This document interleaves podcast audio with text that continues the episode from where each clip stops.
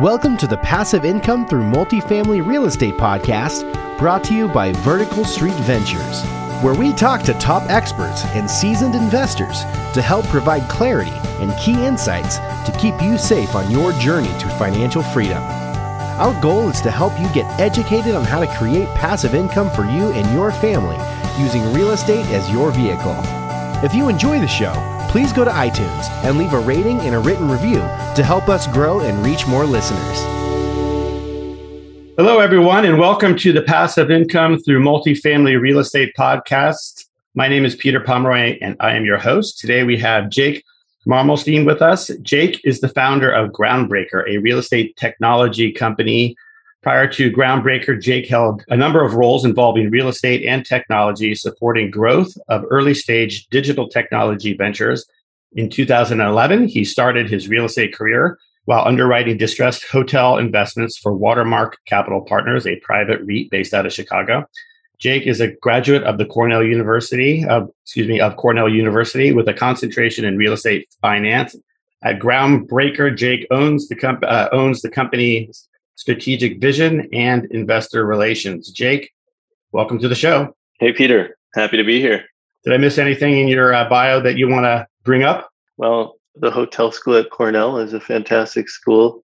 We recently had a 10 year reunion reminds me at how lucky I was to be able to go to such a good university to build that foundation on real estate. Yeah, it is a terrific school. All right, well, let's get into it. So, your company, Groundbreaker, just to kind of provide context for, I think, some of the other questions, then we'll dig into like what Groundbreaker does, like really kind of in, in more detail. But so that our listeners understand what does Groundbreaker do, you know, kind of a few sentences.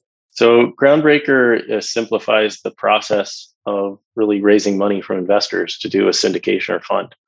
No, it's a software, so inherently it gives the person using it some structure and it simplifies what they have to do from raising the capital to marketing the deal to their investors to being able to close the capital, do everything compliant, report to investors, and also send them funds and manage documents after a deal is fully closed and operating. And we're also building on that continuously to be able to help our customers grow. So the company is always changing and evolving. Excellent. So let's go back in time. How did your vision for ground, Groundbreaker manifest? Like, what was going on where you were like, this is a problem that needs to be solved, or whatever the motivation was? Yeah. So originally, the whole uh, genesis came from my own experience, like working in the field and working at a REIT I was underwriting, I was doing deals, I was actually having to manage a lot of the back office data in Excel, and I was frustrated. I found it overly complex and time intensive, a lot of data mired in spreadsheets looking for documents. So I was like, there has to be a better way to do this. And none of the technology was available at the time to make it easy for you to find your information, organize it. So that's kind of what seeded the idea behind Groundbreaker if I can ask, so what year was this when you were like, "Hey, there's got to be a better way"? That was in really like the first first experience I had in real estate in 2012. Okay, all right. And so you were working. Where were you working again? This was a company uh, called Watermark Capital Partners. It was a REIT. Right. And you were focused on buying distressed hotels. Yes. So this is, and, and I would imagine the opportunity, were the opportunities, there are a lot of opportunities then still coming out of the financial crisis, or was that, what was the environment like for, for your business? So we were having, we were seeing a ton of distressed deals, mid scale hotels across the United States in the Midwest, the Northwest. There were deals in New Orleans there was a lot of distress stuff, whether it needed capex or it was an independent hotel that needed to be reflagged and improved through different capital improvements. And we just figured, you know, buy them at that point in the market where the market cycle was down and then be able to hold these assets as the market was coming back and you could increase the prices and the occupancy on the hotels. Right. And so it's just a, a, a really simple play of buying these great deals and doing that reflagging asset management and rinse and repeat with a limitless amount of equity, basically. And our problem was all of the data and the deals that we were seeing. In 2012, for for the you know hotel business in terms of acquiring distressed hotels, did you sense your team sense that there was like a big uh, growth opportunity for you that would at some point change in the sense that like there'd be less distressed hotels or the economy would be better and they'd be doing better. And so therefore, were you in like you mentioned the limitless equity, were you in a massive growth like kind of like phase then? Yeah, the portfolio had I believe we had like less than 10 deals in the portfolio. Okay. So it was a pretty early time for the firm. Okay. And the, the partnerships that we had to provide the equity and the investment process that we took, it really relied on us being able to quickly do back of the envelope calculations to deals, paper them up, present them to our investment committee, and be able to discuss whether we wanted to take that deal into the portfolio or not and put forward the work based on the returns and risks that it had. All right. So okay. So it's like where I was going is mm-hmm. it sounds like you're you're the the REIT you were working with they were focused on growth, acquisitions, etc. And and probably like because no company has infinite amount of internal resources, less focused on the back end processes, etc., to support those deals. And is it fair to say then that you were starting to catch wind of like you've got the growth stuff that's great, but also there's like the back office management stuff and like maybe from your perspective they weren't as aligned as they, they could be. I mean, you understand there's always a priority of what the business has to do, but you were seeing that, hey, there's a there's an issue, there's a gap that can be satisfied. Yeah, I mean, the the area where I had the most pain was where I was having to underwrite all these deals and then put them into PowerPoint presentations and really just go through them. And my boss would go through them with a fine tooth comb. And there was just so much to be done to make these presentations look good and prepare them with the right data to be able to share with the investment committee after we did our underwriting. And that was the first solution that we ended up rolling out, actually. Was it in Groundbreaker, you know, rolling back before we had the whole investment management suite and reporting suite and distributions? We started with the fundraising part and we gave people a simple deal builder that they could use to basically put their offering in a nice format on the internet where any investor could access it at any time they wanted to. So you do away with so much of the friction in the formatting and design of even creating an offering and then getting the information out there to people so that they could review it on their own time. So it sounds like the first kind of pain point that you went after is is, is just what you described, which is the offering itself. Yeah. Having it like, you know, available to potential investors 24 7. And then I'm betting with Groundbreaker, then you could like, kind of track who was clicking on the the uh, offering memorandum, the presentation to see, you know, to you know, if you have a thousand people in your database and you see that a hundred are clicking on it, let's connect with those hundred. Yeah, you know, that's where then you started to develop a CRM and a contact software, and you know the list continues. Okay, so th- so that's where I'm. So that's kind of where I'm going. Yeah. So when you started to evolve on the groundbreaker, you kind of the different products or you know value propositions it would provide was that based on your starting place of the offering memorandum or was that going back to your time at the REIT saying, oh, these were the other pain points that I see and can I get these, let's say five pain points into my groundbreaker offering? Where was the motivation for like, if, if I, you know, product extensions? Well, even if people think they know how to build a software product, and it really does depend on the audience and the segment of the market you're selling it to. So that process evolved in how we went to market and met people. And those people had an impact on the product that we built because we listened to our customers and we built for a certain segment of the market. Building for a REIT specifically, like using all of my experience there, it's funny in technology, you, you, you just you can't really apply as much of what you know, even if you intend. What do you mean by that? Well, even if you intend to build a, a certain feature, it's always a surprise what users end up needing. Right that you didn't know that they needed. So that's a long-winded answer to, you know, I did see those pains on the other side, things like document management, where our database was a total mess, things like doing calculations of distributions and paying investors was also a big pain. Mm-hmm. But the way we ended up building the solution and the order we did it was based on our customers' feedback. All right, that's great. So how did like talk about the transition from being an operator at a REIT to starting a technology company that is involved in real estate, but still like unless I miss it in your bio, I don't think you are a uh, you know a programmer or coder or whatever. Like, so how does that happen? How does that work? yeah, and at the time, I actually started to learn how to code and dabbled a little bit in it, but quickly realized that was not going to be my forte. So I stuck to the business side. Right. I got lucky and partnered with a technology entrepreneur who I met while I was working with a colleague from from Cornell from university. That's what kind of started it and sparked that that early partnership where I got somebody who would believe in the concept and help to build the technology with me. What is, I mean, so I'm not a technologist. That's probably pretty obvious. Mm-hmm. But I have to imagine that if I was, you know, had a, had a vision for some piece of technology to do something, or let me just ask the question. Are there like, do you have to like learn how to restate your vision for a product so that a programmer can understand it in a way that they can then take what you said, understand the ultimate outcome, and then build some technology that'll like meet that. Like, what's that process like? Yeah, it's a lot of why. It's like you pick up a bunch of different skills as an entrepreneur. If it's just you and some other person, which early, you know, it was.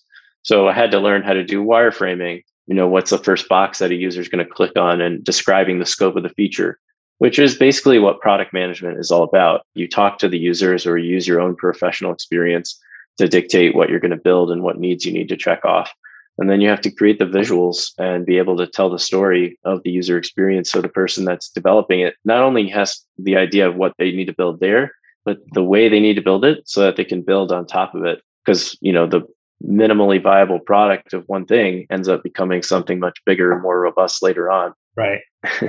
and then, I mean, uh, like, again, this may be like stating the obvious, but let's say you've got an idea for like you know product and it's got these you know you know 10 features did you in your journey come across limitations where the the programmer was like we could do you know the, the first five features yeah we can do that the last five would like take a huge amount of time or a huge amount of capital or a specialized person and so jake we need to like put that on the shelf for a while.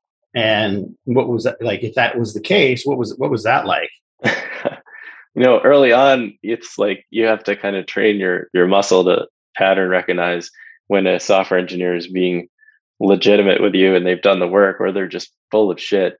That took some learning honestly. So i made you know some mistakes early on believing engineers and then learned over time that you have to kind of look at each situation differently and really understand your software and your architecture and right. there's so much learning that you actually still have to have to be able to know what's what's really going on. And I I had a, a very good product manager at the company who could help to translate a lot of information to me and it helped me learn what I needed to know and fill in my gaps. So now I'm confident when I'm faced with that situation, I know what questions to ask and how to dig in to really get to an answer. That's awesome. I think one of the things that you just said that really like kind of hit me is you had to learn how to ask questions.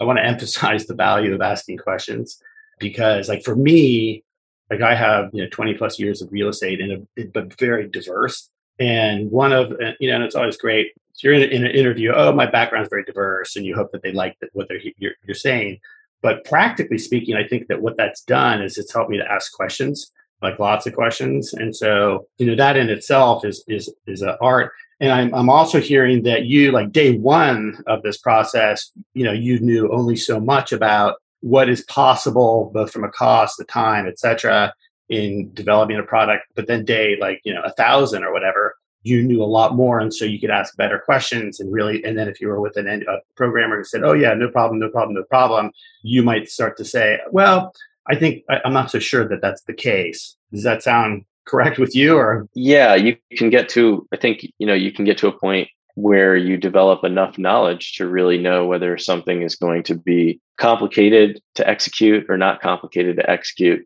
based on your knowledge of the of the, of the software. And it becomes right. it becomes easier once you actually have a software application. If you're building something from scratch right. it's tough. But you still learn enough where a lot of people a lot of uh, first time entrepreneurs and those who are listening to this and thinking about what i'm saying it's like the first time you kind of have to learn by by trial and error not, no one teaches you this kind of stuff unless you're a programmer yourself. Right. So then, like shifting for a second, yeah. share with us some of the biggest hurdles to like launching and kind of getting from launch to a moment where you were like, you know what, I think we're getting momentum with this. Not necessarily where you are today, but that you know, launch to like where you were initial then to where you were like, I think we're getting momentum. Well, that was pretty immediate once we we kind of redid our software, we launched it in Q1 of 2020. We had a lot of users signing up pretty quickly after we had launched. And we ran some marketing campaigns and did some PR and we were really getting a lot of users on the software using it, onboarding and everything. But there were kind of two ways of that actually, because I think I think the commonality in all of the cases where Groundbreaker really grew a lot was getting PR because our concept was so innovative at the time. So so less less so about like the obstacles, more so like what I'm hearing is on the wow, we are getting some PR because we have a real, you know, a piece of innovation in the marketplace and people are wow liking it. So let's put the, you know, keep the pedal to the metal and, and grow. The thing that the PR brought us and and the marketing brought us was leads and opportunities to do rapid customer discovery, market research early on if we didn't have a product and we're just getting leads through the door, it's amazingly valuable to just talk to people and understand who they are and try to target which customer you're going after mm-hmm. um, and what their needs are and what problems you're going to solve. And then the second is like once you have a product, just getting the feedback and iterating from the market so you can refine. Because doing a startup is all about a process of small pivots and tweaks along the way until you get to a point where it really fits and clicks. Okay, so talk Talk a little bit more about that, maybe in the context of this next question, which is your process or how you dealt with refining your your product, and then saying, okay, like what we have is working. Now we're to like add some some features, and how do we prioritize this feature over this feature, given that we can't do them all at once? Like, how did you grow in a way that like allowed you as little downtime and inefficiency as possible? Well, I wish I could say that we did, but there was a ton of inefficiency paid for learning. Right. Yeah. You know, we kind of at first just built what our customers wanted us to build, and our software ended up having a lot of features. Some were custom and appropriate for some customers, whereas some were appropriate for others. And that really led to us having a code base that wasn't very solid and a lot of features that weren't being used. So we ended up having to scrap that and and, and rebuild eventually. So some iterations sounds like mm-hmm. lots of iterations. That's great. Yeah. It also sounds like you were really focused on the customer and less so on your vision for the product. And as a point of comparison, so like you know, my company, we buy you know apartment buildings, add value, hold them, sell them, and it's really easy to have a vision for that that is dominant over the vision of providing our investors with stable, consistent returns. And how do we solve for that? Right. So with you, it sounds a lot like you didn't have the issue of I've got this dream, and I'm sure you did, but like you know you weren't like being led by a dream to like create this thing. You were you know create a product in your head. You were being led to create a product that really meets the customer's needs, your customer's needs, and you weren't afraid to say, you know what, this isn't working for our customers.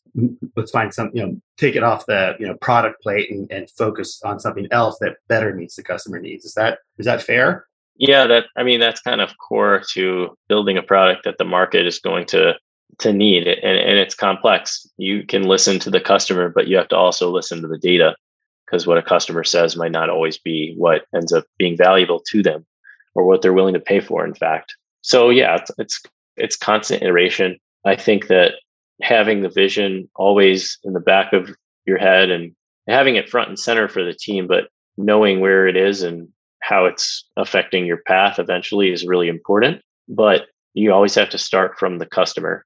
And it sounds like not just what they say, but what the data shows. Yeah. Right. Okay. So, kind of like last question, as it really uh, uh, kind of on the business piece, but you know, and correct me if I'm not seeing this correctly, but your space has become more crowded. There's like Syndication Pro would be like a competitor of yours. Is that correct? Yep. Okay. So how do you compete and or how are you different than just a syndication pro, not specifically syndication pro, but the other competitors? What's your point of differentiation? So, you know, a lot of this comes down to market maturity and it's sort of looking at what does the customer really need and then honing in on that and delivering that really, really well. So we identified that customers that are doing real estate investment who are small partners, small teams, not big teams, not institutional teams, groups that are, you know, you and a partner to teams of 15. They want a snappy, quick, easy to use experience for their investors to invest with them and be able to check the portal for their documents and get paid. And we do that extremely well. Our software is very, very easy to use. That makes the user experience spot on for the customer. Groundbreaker is affordable. Our pricing doesn't increase with the equity under management on the platform. So the company can kind of understand what all their costs are from day one. And it's really easy to know how it scales with their business. And then, you know, a lot of the people that we work with are still small organizations. So they usually need a little handholding. They need help. They need a strong support team. They need somebody who's there to talk to their investors sometimes when they're having technical issues and having problems onboarding. Our team is, is, is really second to none. The customer service is phenomenal, and we hold the investor's hand too. So the sponsor saves time there. Oh, that's great. Uh, which is is pretty unique to Groundbreaker. It's terrific. So again, I think a, a, key theme here is is really focusing on your customer segments, whether that be the sponsor or the investors that are you know the sponsor has has brought in you know into their investment. All right, so last last couple questions here. So pri- you know prior to Chicago, you were in Puerto Rico. You're you, were we also in Brazil and Europe? Yes, sir. All right, all right, all right. So focusing on Puerto Rico, you move, you go from Puerto Rico to Chicago. I think you might have moved in January you know that's a, that's a big environmental change and maybe you're somebody who's just like kind of immune to like those kinds of changes there are some people are out there and they're like that i'm i'm not what helped you the most with that transition? Uh, going to the gym every day. All right. I had a gym in my building where i used to go to the office. I lived 10 minutes away. So i would bundle up and walk to the office and hit the gym early in the morning. And i'd feel fantastic and do a little meditation appreciate the opportunity that I have, even though it was cold and it was dark outside. Right. So some so some gratitude practice as well as getting those endorphins kind of optimized. Yeah, totally. It's all mental and the weather can really grind on you sometimes though. So getting out now, now that I live in Chicago, getting out and traveling is also really important. Seeing the sun when it's cold out. Yes. Travel like period. I, I, live in, you know, just outside of San Francisco in Marin County. And, you know, generally we have terrific weather, but, you know, I need to hop on it. I'm like, you know, especially coming out of the pandemic. And I've had jobs where I traveled like four days a week. But coming out of the pandemic, I was ready to buy a, a ticket and, and get somewhere to just like get some other exposure. Yeah. Where do you get to go? Where did I go? So we focus on Phoenix and Tucson for, you know, property markets. And so certainly there, we're expanding into some other markets or evaluating them. And then my family, they're all on the East Coast. And then my wife's family, they're all in Cincinnati, Ohio. So you'd get California, kind of Southwest for the Arizona, and then you know Midwest and Cincinnati is a you know fantastic city, and then you know New York, and actually to be very specific, Block Island, Rhode Island, which is just so. So the point is, it's some very different geographies and different cultures, and for me, I really thrive on having that exposure. So I was jumping at the at the gate to get out of you know Dodge post pandemic travel. Oh, I totally hear you. Yeah, I made it back to Brazil at the end of uh, 2021 to visit with our team who lives there. Okay, and they were still in the pandemic. Yeah, at that point, but things had kind of chilled out a little bit. Yeah, it was good to see things kind of going back to normal there. Right. Yeah. All right. Final question you know, as you know, starting a business, there's peaks, there's valleys. You're in a unique situation in that, like, your company didn't start six months ago or a year ago, so you're getting traction. What are the top kind of the top pieces of, of advice that you would give our listeners on starting a business? Like, no more than three, and then it doesn't have to be three.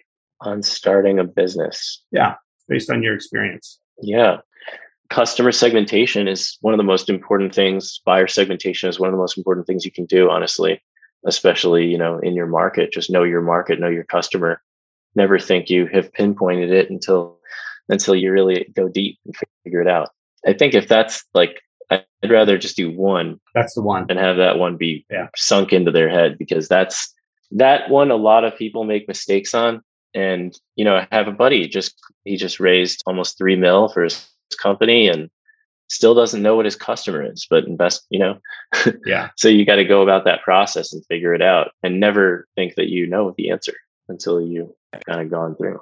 Right. As we talked before, I think before the show, kind of a spirit of curiosity yep. about who are these people and all of your various customers that you might have in your whole value chain and who are, who they are and getting to know them. And, and, and to your point, I think, you know, never thinking that you do know because they're changing and you have to, you have to be, it's an on, it's a continuous process. Just so, you know, we link it back to the product dev discussion. It's really about being efficient with your resources so that you can build something that a lot of people are going to love.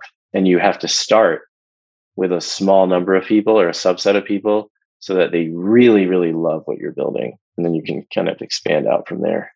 Fantastic. Thank you. Jake, thank you for coming on the show. If listeners want to get a hold of you, how do they do that? I'm really reachable on LinkedIn. You can also send me an email to jake at groundbreaker.co or go to our website. Excellent. And for those listeners who would like to connect with me or be on the show, please feel free to shoot me an email at peter at northlightgrowth.com or connect with me on LinkedIn. Thank you all for listening, and I wish you a fantastic week. Thanks, Peter. Thanks for listening. If you enjoyed the show, please go to iTunes and leave a rating and written review to help us grow and reach more listeners. Subscribe too, so you can get the latest episodes. Lastly, to stay updated, head on over to verticalstreetventures.com. If you're interested in learning more about what we do, you can schedule a call with our team on the website. Thanks again for joining us. Be sure to tune in next week for another episode.